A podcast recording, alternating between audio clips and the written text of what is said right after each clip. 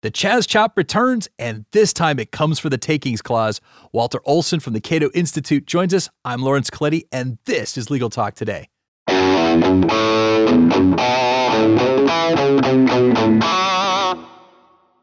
Hello, audience. Welcome back. We have an interesting show for you today. The uh, the Chaz Chop has returned, and no, that doesn't mean the protester occupation of Seattle's Capitol Hill area has come back. We're actually talking about that related case that stemmed from that. A bunch of Seattle businesses got together to sue the city for not protecting their interests during that protest, and apparently it's taken a bit of a weird turn, which caught my eye when I was uh, doing some uh, research for show ideas uh, for today's episode. And it looks like the plaintiffs are actually making a takings claim despite the fact that they got their property back. So, what does that mean? I'm not sure, but luckily we have a nice guest. He's an expert, Walter Olson, senior fellow from the Cato Institute's Robert A. Levy Center for Constitutional Studies, joining us. Welcome, sir. Uh, thank you for having me on. Absolutely, absolutely. So, yeah, thank you for uh, writing the article, and I, and I think you cited some really nice work also that was from the Volokh conspiracy blog, which I think laid out the issue pretty nicely. And so, we had done a show a little bit ago on this, and it was titled "Suing Seattle Over Chaz Chop." And if anybody hasn't had an opportunity, pretty good show, kind of walks you through what happened here. But anyway, uh, you know, we talked with the plaintiffs' attorneys, uh, Patty Eakes and Angelo Calfo, and they they walked us through. And at the time, it looked like it was going to be a class action lawsuit, but before we get into some introductory questions, let me set the background here for listeners that may have lost uh, track of that story in our rapidly moving news cycle. So, in June, you know, during uh, the summer, uh, there were some protests around the country. I'm sure everybody remembers that. They were related to George Floyd's death uh, during his arrest in Minneapolis. And so, one of these protests uh, found its way out to Seattle and they clashed with police. And on June 8th, Seattle made this uh, rather controversial call to abandon their police station at the East Precinct. And so protesters after that took over this area of Capitol Hill and they designated a no cop area, uh, their words, and it was uh, called the Chaz, and that was short for Capitol Hill Autonomous Zone. And for some reason, they rebranded somewhere in there uh, shortly thereafter to be CHOP. And of course, that was short for Capitol Hill Organized Protest. But basically, this was 16 blocks of occupied territory that went on until July 1st when Seattle finally decided to end that occupation. But in the meantime, people lost a lot of money and property was damaged. And so, anyway, th- thank you for your patience on that, Walter. I just wanted to set the stage there. But, uh, you know, you and I were talking a little bit before the show, and it sounds like there's been some evolution on this case since we last talked with the plaintiff's attorneys. So, you know, walk us through that, catch us up with where we are today. Well, it was interesting because it went before federal judge, Thomas Zilly, Western District of Washington, and he let many of the claims go forward. And not all of them, but he said that they could indeed uh, proceed with discovery to prove due process violations and uh, takings claim. And that got a lot of people's interest because from the descriptions of the case, it wasn't clear that they were going to be allowed to sue the city. And if so, on, on what theories, the due process claims and the takings claim raise somewhat different issues, but ones with a lot of implications for other litigants potentially who have their own grievances against the way government has treated them. Yeah, you know, what caught my eye with this is it seems like potentially there is room to extend what a taking might be under the Fifth Amendment of the Constitution. Of course, that applies to the states and local governments via the 14th Amendment. So, you know, walk us through, if you can, there, Walter, you know, just some of the factors that uh, supported this takings claim, even though the plaintiffs uh, eventually got their property back. Well, those of you who follow so called regulatory takings know that there's been a whole generation's worth of conflict about the question of whether the takings clause, which clearly does protect you and entitle you to compensation if the government seizes some of your property permanently, or if it lets someone else, like a railroad, seize it permanently for some sort of public purpose. What happens if you've lost use of it only temporarily? What is if they've taken away some of your rights to use it, but not others? And takings law under the famous Penn Central decision starts out pretty hostile to the landowner, pretty hostile to the business owner, because it tends not to provide compensation unless there's been a physical occupation, as they call it. You know, something has physically been forced onto your property, whether federal agents or maybe uh, a, a, flood of water opened by a dam or something. But, but it's got to be an occupation in most cases. And it can't just be that your property has become less usable because of some regulation. In an urban setting, think of a curfew, for example. Uh, the city might announce a curfew, restaurant's business collapses, terrible for the restaurant, no right to sue though. And here you get differences between takings uh, that they will compensate and things that simply are really bad for property owners that governments do. They look at whether there's been an occupation. They look at, on the question of temporary versus permanent, definitely easier to set up a takings claim if you've lost control permanently of some aspect of your property. Harder if it's temporary, but they will look at the circumstances. For example, they the courts will generally let the government take it without compensation in emergency situations. Let's say they're sealing off your block because they're trying to catch a, a, criminal or they're trying to put out a fire. You probably won't get compensation for losing the use of your property for the evening. But if it's either uh, regular and uh, repeated, or alternatively, if it's uh, prolonged without Uh, some good public safety emergency, then they do begin to look at maybe you've been ousted in a way that, that makes a taking. Now, the takings part is, is half of it. The other half, which does tie in, is have you suffered a constitutionally compensable injury when the government fails to protect you from crime? And we all immediately think of DeShaney versus Winnebago County, the famous case uh, in which Justice Blackmun dissented from the majority's holding that no, even in very tragic circumstances, a kid who was mauled by a family member, potentially after neglect uh, or, or neglected the situation by the county social welfare thing, he didn't have a right to sue. And, uh, and that reflects the wider background that in general, with some exceptions, there is no constitutional obligation to protect you from crime. The city government can sit back and be derelict, be irresponsible. Someone can mug you, someone can burglarize you. And the general rule is the city won't have to pay. Now, the question is whether the business owners can fit this into one of the exceptions to the general DeShaney rule.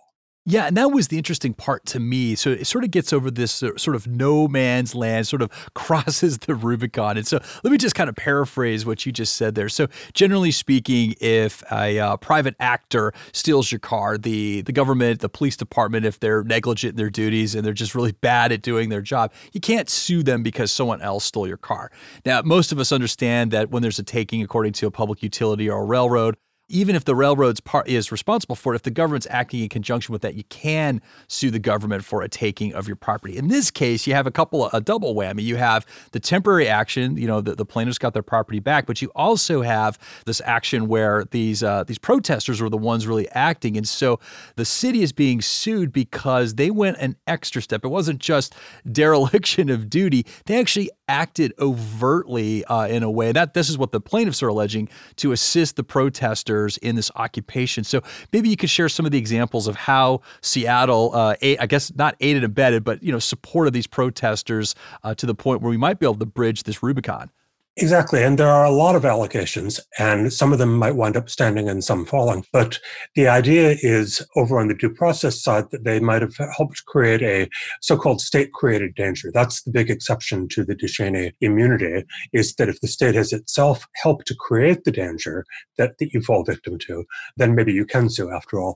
And in the Seattle case, and the, the judge marches through not only various verbal ways in which Mayor Jenny Durkan kind of praised the occupation, suggested that it was fine with the city if it went on and if it seized more things in the neighborhood, and sort of belittled compl- concerns about crime, even as crime began to spiral out of control in, in the area. But obviously, verbal is not good enough. You need more overt action by the city. And so they list ways in which the city lent equipment, nighttime lighting. I had no idea that the city was allegedly sending in nighttime lighting so that the activists the could parties. have more, yeah, more of a party scene, you know, uh, so that it could become more, more of an alternative space.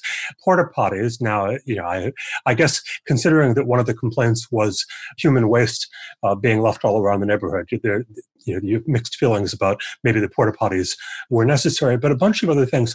And the one that I come back to, because it also takes us around to the takings issues, is the city apparently gave the activists and gave them control of barriers with which to close off streets, uh, with which to establish their control of sometimes checkpoints, but certainly restriction of movement. Now, that's interesting. That's an overt action in that it's not as if they would have had anything near as good as the types of traffic barriers that the city could give them. They might have, as in Les Miserables or something, you know, they might have put, put cafe chairs and piled up in a, in, in a heap. But, but it is an overt affirmative helping action for the city to have given them equipment of that and, and of a few other sorts.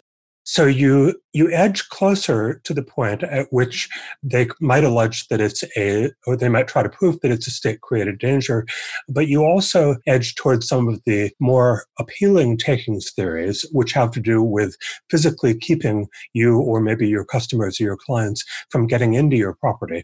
And in fact, I think those are some of the strongest cases and some of the things that are most likely to survive if any of the claims survive. They say, in the case of particular businesses, repair people, service people, as well as our customers and clients, could not physically get into our offices because of the barricades and the uh, street closures that the city had connived in. Uh, we couldn't get into our own residences sometimes. Now, at that point, you begin moving away from just the city has badly governed itself, and you begin getting closer toward I have been cut off from the legitimate enjoyment of my property. And there, again, you get closer to a traditional takings claim. Yeah, I think that was uh, in terms of the the actual actions, the supplying of barriers to me was the most direct to the harm suffered. And exactly right, they created these pinch points, and people were not allowed to get in and go utilize uh, their property. Uh, customers were not; you know, they were made to feel pretty unsafe, and you had to go through these checkpoints to get to a business that you wanted to frequent. So, that to me, that seemed the most direct. So, I got another question for you. This is just a matter of personal curiosity, and I did ask the attorneys the same question, but uh, you know, why do you think that these plaintiffs did not sue directly the protesters and, and instead decided to go against the city? It seems like an uphill battle, you know, this takings clause and some of these other claims that they made, but they do have a direct lawsuit against the very people that kept them out of their own storefronts and residences. Well, this question, of course, comes up in an awful lot of litigation, which is why aren't you suing the obviously guiltiest people and instead suing the deep pocket? Now, I'm not going to say that this is a deep pocket claim as such. Uh, who knows whether or not it will get money? But it does have a couple of things in common with defendant selection in many cases, which is it's not clear that they could always identify the worst wrongdoers. They've got instances that they recite of burglaries, of vandalism, of people that they couldn't chase off their property for hours days at a time, but they might not be able to identify those people. And if they did identify them, they might be judgment proof. So you would be inviting a kind of wild goose chase in which even if they got the names and even if they established where to, to serve process, they might just be spending a lot of money on lawyers for nothing. The city, on the other hand, even if not as guilty as some of the activists, has an address where you can sue it. It's got taxpayers who have to respond if there's a judgment. And also beyond that, it's the principle of the thing. And I think this is, I, I can't speak for them. Obviously, they have, they have their own rationale. But if I were them, I would say part of the reason for filing a suit like this is the principle of the thing to establish that the city did wrong, to teach the city that it must not make the same decisions if this comes up again. Well, last question for you. And I know it's early, and I know that uh, you know these claims are allowed to proceed, and obviously a long ways away from any permanent resolution here. But uh, what are your predictions for the case? How do you think things will turn out? We're at the stage where it's plaintiff's allegations, and we have not heard the city's defense. So everything is very preliminary, and the city may have excellent defenses and excellent evidence to offer. So a lot of this could be tossed out. And as they develop evidence, probably many of the individual business claims will fall by the wayside. A lot of people will be watching though, because if this is such a different fact pattern, in fact, in trying to figure out what precedent might control, it's not that easy to think of instances in which there has been civil disorder of this sort, defiance of the police, that have had as much cooperation from the civic authorities. Obviously, it's one thing if there's a riot and the city simply loses control, but it's very unusual for the city to actively help it out. So I'm not sure where they're going to be casting around for precedents on either side. And that will be part of the educational aspect of the case to find out how they argue it. Well, thank you so much for joining us today, Walter. It was great having you on. Thank you. And thank you, listeners, for tuning in. And in case you're interested, we'll cite our sources for this episode on our website, LegalTalkNetwork.com. You can read all that for yourself. And I do want to say a big thank you to Molly McDonough, our producer, and our ever awesome production team for all their hard work. And last, I have some hat tips to make. And so, obviously, Walter, I got a couple of hat tips here for some of the uh, the links that showed up in your uh, piece there. But I want to first thank the Volokh Conspiracy. Uh, there's a couple posts there. Ilya Somin, which cited to another one by Eugene Volokh. We've had Eugene Volokh on before but those were pretty instructive. So recommend checking those out. They'll be in the show notes. And I do also want to say thank you to Cornell Law School, not my alma mater, but they do have the Legal Information Institute. I got a little bit of a refresher course on the Fifth Amendment and the Takings Clause. So thank you all for making my job much easier. And that's all the time we have for today. This has been Legal Talk Today. I'm Lawrence Colletti. Have a great day, everybody.